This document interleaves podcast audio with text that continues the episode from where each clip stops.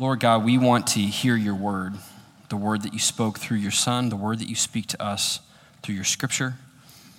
We pray that you would come, Holy Spirit, open our eyes, open our ears, and I pray that you would bless the words of my mouth as I seek to communicate the hope that we have in you. In Jesus' name, amen. Well, welcome to St. Bartholomew's on this lovely, lovely Memorial Day weekend.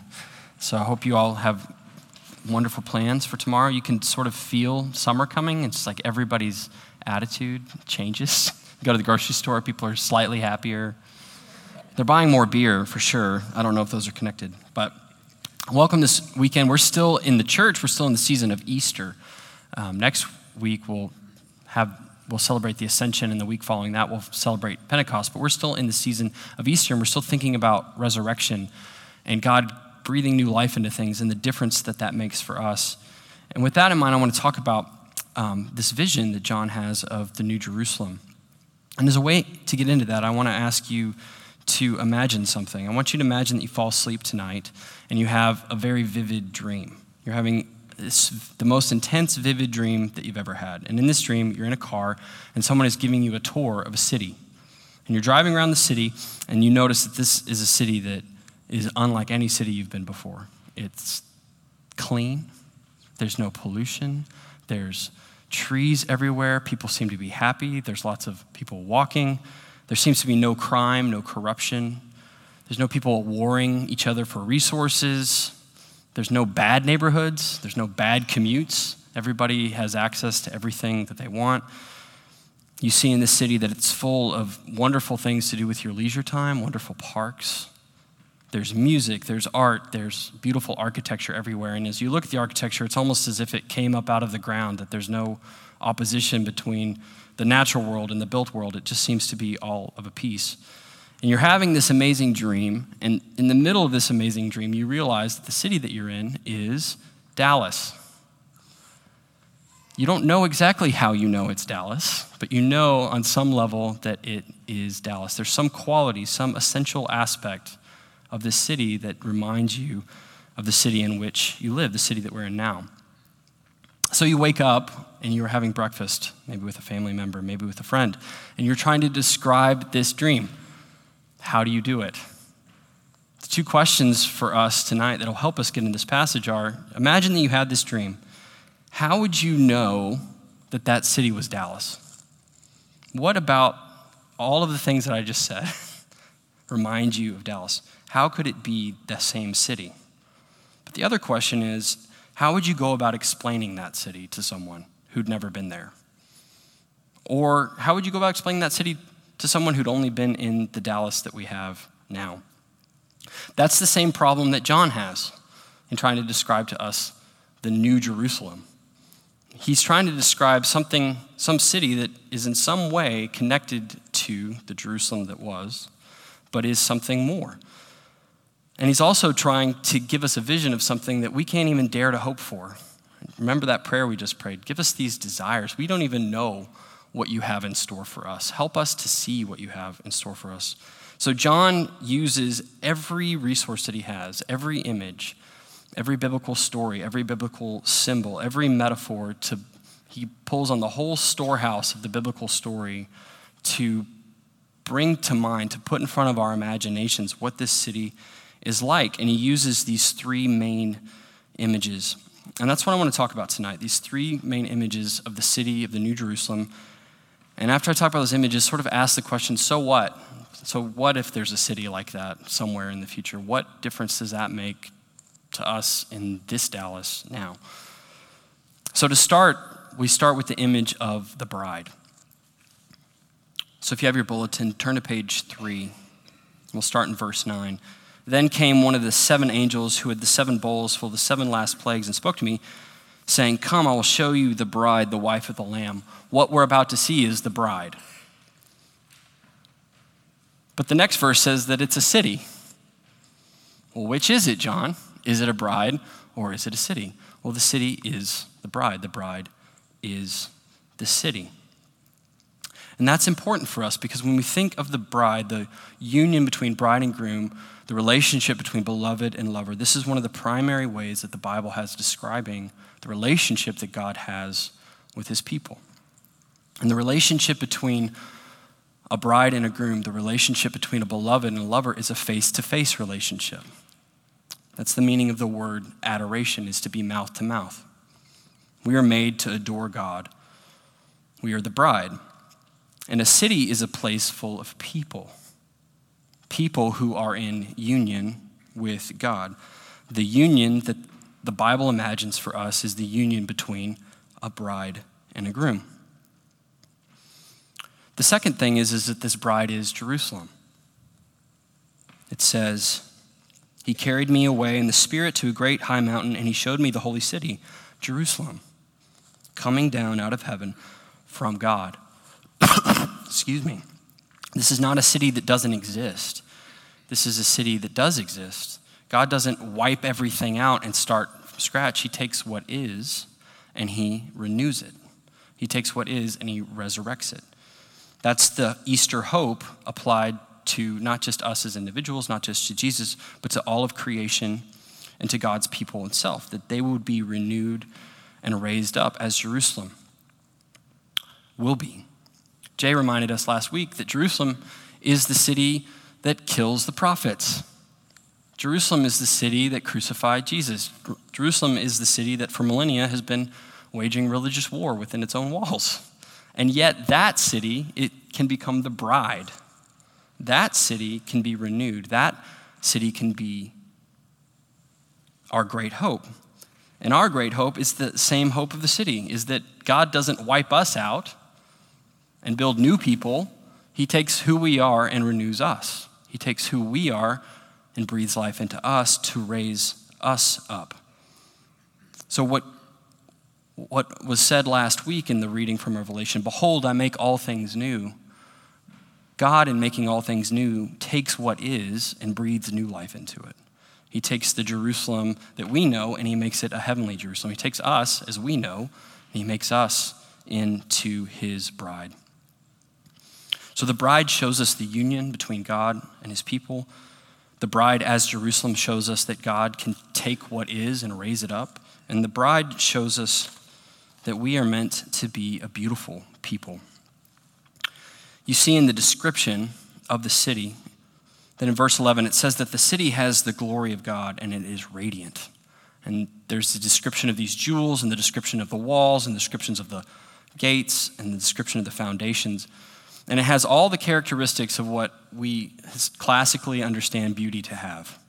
Beauty has wholeness, it has integrity, Beauty has harmony, it has proportion. Beauty has radiance, it has light. And when all of those things are together, you have something that is truly beautiful. And the city has all of those things. It is whole, it is harmonious. If you pull one element out of it, it doesn't work. But it also has the glory of God, meaning it is filled with the light of God, the radiance of God. And notice how many times light images are used throughout these verses. Over and over and over again, there's a description of light. Because light is something that both illuminates and dazzles us. Sometimes light can be so bright that we can't see, but light is the only way that we can see anything. And there's this tension in the reality of light. And when there are mystical visions in scripture and throughout the church history, you, you see people talking about light because of that quality of light to both illuminate and to blind, to be so dazzling as to overwhelm, to be so splendorous that we can't totally grasp what it is, but we know that it is beautiful. And we know the same thing of the bride. The bride has that beauty, and the beauty that she has is the beauty of God. It says that she has the glory of God. So she is radiant, she has splendor, but she has it because God has given it to her. He has made her beautiful. He has made her radiant. He has made her glorious. And for us, that's our hope, is that we would be made beautiful and glorious by God. So the first primary image that John gives us is that the New Jerusalem is a bride. The second image that he gives us is that the New Jerusalem is a temple. Look at verse 22. I saw no temple in the city for its temple is the Lord the Almighty and the Lamb. This would be an astonishing statement of any ancient city that it had no temple. Ever, if it's a city, it has a temple. That's one of the main reasons you have a city, is a place of commerce, but also a place of worship. And John is saying this city is different. It doesn't have a temple, it is a temple. Well, what does that mean? Why is it significant that the whole city is itself a temple? One of the ways that the, the city itself is described is as a cube. Its proportions are completely equal on all sides. It's a cube. In the Old Testament, the other thing that's described as a cube is the Holy of Holies in the temple, in Solomon's temple. The Holy of Holies is a cube, meaning that where the very presence of God is, is within that space. What Revelation says is that all space is that space, that the whole city is the Holy of Holies. There's not an inner place, it's all that. So wherever you are in the city, it's like you were in the Holy of Holies in ancient Jerusalem because God is everywhere. He's filling it with His light, He's filling it with His presence. And that is deeply significant because it means that whatever happens in the city is worship. What happens in a temple? Worship. If the whole city is a temple, then every activity, every act of commerce, everything that's created within that city, everything that that city is, and everything that it can be or will be is an act of worship. And we see that in verse 24 when these kings come in. By its light, the light of God, the nations will walk, and the kings of the earth will bring their glory into the city. The kings of the earth will bring their glory into the city. The whole city is a temple they bring in their work as an act of worship. This is a picture of all of the redeemed flooding into the city from every tribe, tongue, and nature, na- nature, nation, coming into the holy city. And what they're bringing in, they bring in as an act of worship, and they offer it up to God in thanksgiving and praise. This is all, the, all that is true, all that is good, all that is beautiful in all of human culture is resurrected and brought into the, to the heavenly city. So there's Bach there, and there's beautiful paintings, and there's beautiful architecture, and there's great food, because that's one of the best things that cultures invent. is what they do with food and the different ways that they do that. And all of that is brought into the city, and all of that is worship. And that is so important for us because we have this division in our minds between the sacred and the secular. And that what we do in here is worship, and what we do out there is something else, right? But if the vision of the heavenly city of the people of God is that everything is worship, then that's telling us something now. That everything that we do and everything that we are is meant to be offered up to God as an act of praise and thanksgiving. So when you guys give your tithes and offerings and we pass the bucket. And then it comes forward, we sing the doxology. And Jay and I will take the offering, we'll lift it up to God. That's a picture of what your work is supposed to be. Because those tithes and offerings, they represent your labor. They represent your work, right? What you've done as a teacher, what you've done as an accountant, what you've done as a mom, what you've done, everything in your life, it represents that work. And we lift it up to God symbolically to represent all of our labor in the hope that what we do with our time, what we do with our lives, would be an act of worship. Because that's the way that it's meant to be to live our lives completely in the presence of God, with the hope and the expectation that everything that we do is lifted up to God in praise and thanksgiving. Our material giving, our giving of tithes and offerings, is always just a picture of that, but it's why it's so important because it's representative of the whole. And if we aren't willing to give a portion to God to lift it up, then we are making that division between the sacred and the secular and saying, what we do in here is one thing, and what we do out there is something else, but it's not. It's all of a piece. And the vision of the heavenly city reminds us of that because it is a temple. So the heavenly city is a bride, the heavenly city is a temple. And the third piece of the puzzle is that the heavenly city is a garden. Look at verse 1 of chapter 22. Then the angel showed me the river of the water of life, bright as crystal. There's light again. Flowing from the throne of God and the Lamb through the middle of the street of the city, and on either side of the river, the tree of life, with its 12 kinds of fruit, yielding its fruit each month. The leaves of the trees were for the healing of the nations. Eden was a place with a river, Eden was a place with a tree of life. This is not just Eden, it's more. Sometimes we think that the whole point of the redemption is to get us back to Eden. It's not.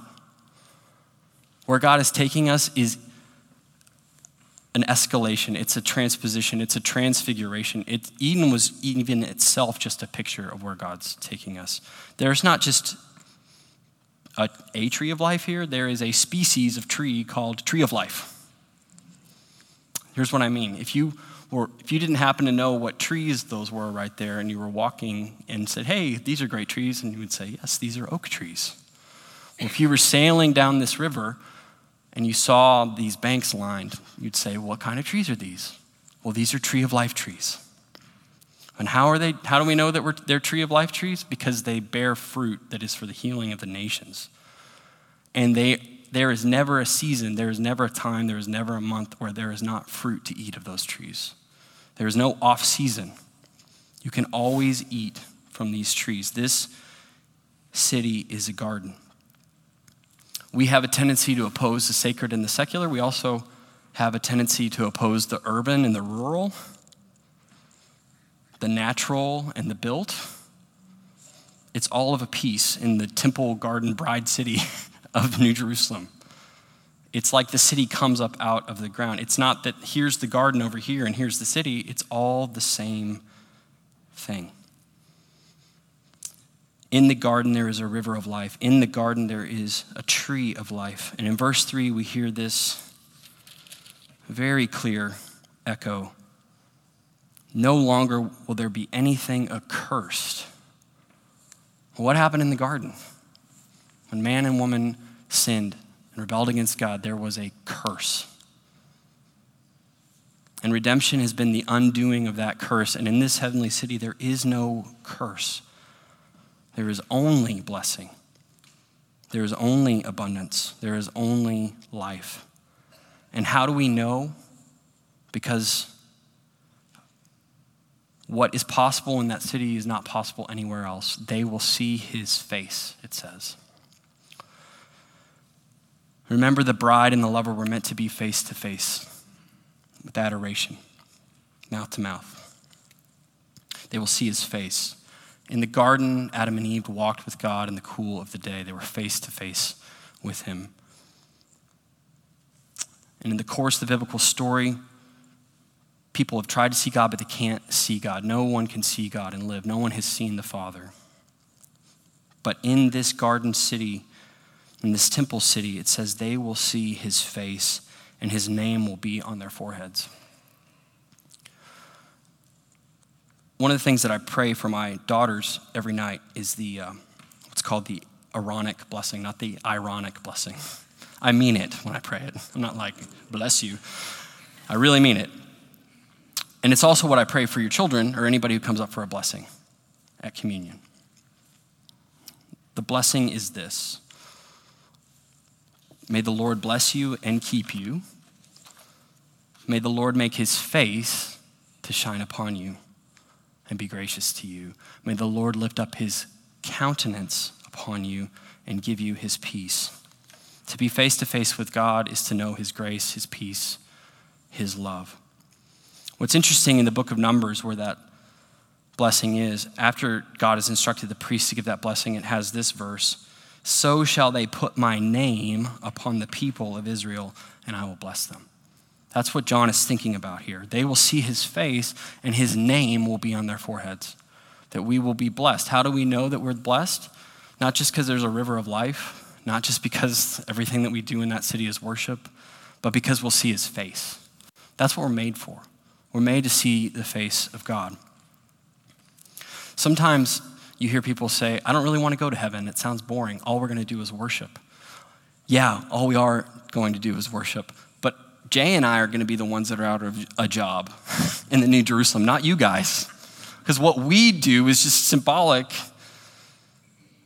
of work itself. Everything that you do will be in the city, and what we, I don't know what we'll do. So, yes, when you get to heaven, you will worship because you will work.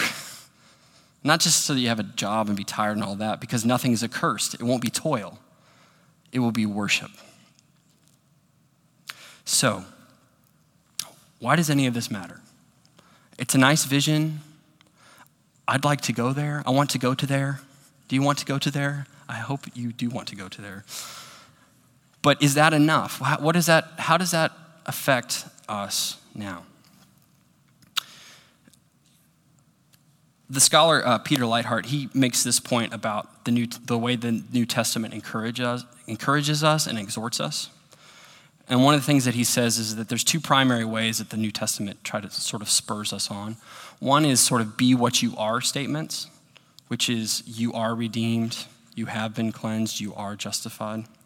But the other kind of statements are be what you will be statements. Live out of the abundance of what you are moving towards. Because we believe that the kingdom is coming it's in the midst of coming even now. We believe that the new creation is coming. It's even in the midst of coming now, and that through the work of the Holy Spirit, through us, in here and out there, new creation is coming in. Resurrection life is coming in. So, if we can live what we will be, then we can live out of the reality now of being the bride. We can live out of the reality now of being the temple and we can live out of the reality now of being the garden. To live out of the reality of the bride means that we know that we are made for relationship with God, that we are made to be united with Him, that we are made to be face to face with Him. This touches our spiritual life. This touches the need for prayer. This touches the need for silence and contemplation, simply abiding in the presence as the beloved in the presence of the lover, the bride abiding in the presence of the groom. To be the temple means that we say, yes, we are made to worship, but that we expand our definition of worship from beyond what we do in here. That we see our work as worship. That we see everything that we do and everything that we are as something that has been given to us that we then lift back up to God in praise and thanksgiving. That's what it is to make your work worship. And third, to be the garden means that we remember that we were made to be fruitful, that we were made to walk with God, and that we were made to be face to face with Him, that we were made to behold Him. Over the next few weeks, we're going to be talking about the vision and values of St. Bart's. And it's a lot of it is tied up with this idea of seeing God and what it is to see God and what happens when we behold God is that we become like him. That that's the promise of the New Testament is that we with unveiled face, gaze upon the glory of the Lord, and that we are transformed by one degree of glory to the next from that. So, this vision of a heavenly city is not just something that's out there, it's something that can break in even now, and it can change the Dallas that we live in. If we can go out and live like the bride, if we can go out and live like we're the temple, if we can go out and live like we're the garden, then Dallas will change. I guarantee you because the way that we relate to our work, the way that we relate to our money, the way that we relate to our time, the way we relate to other people will be totally different than the way everybody else does that. I mean, the new Dallas would probably just be a cube that is North Park, and everything that is North Park is Dallas, right? If that's what we would think of the heavenly Dallas, but that's not God's hope for Dallas, right? That's one reason I love being here because there isn't this division between the natural and the built. We're, we're, it's like we grew up out of the ground right here. That God planted, planted a church, and it sort of grew up in the midst of these trees. Imagine that. But that's a vision too of what God wants for us, that there, these divisions would break down the division between the sacred and the secular, the division between the natural and the built, and all the other divisions that we raise up, and all the blind ways that we sort of walk through life. So the exhortation is be what you will be, and what you will be is the bride. Be what you will be, and what you will be is the temple. Be what you will be, and what you will be is the garden. Let us pray. Father God, we thank you for this vision. We thank you for images and metaphors that don't get us all the way there, but they, they help us, Lord. And they fill us with hope, they fill us with expectation. So, Lord, I pray that as we go forth from here, that we would see our lives as acts of worship, that we'd see ourselves as those who are made to be in union with you, and we would see ourselves as those who are blessed and those who are called to be fruitful and multiply. And we ask this in the name of your beloved Son. Amen.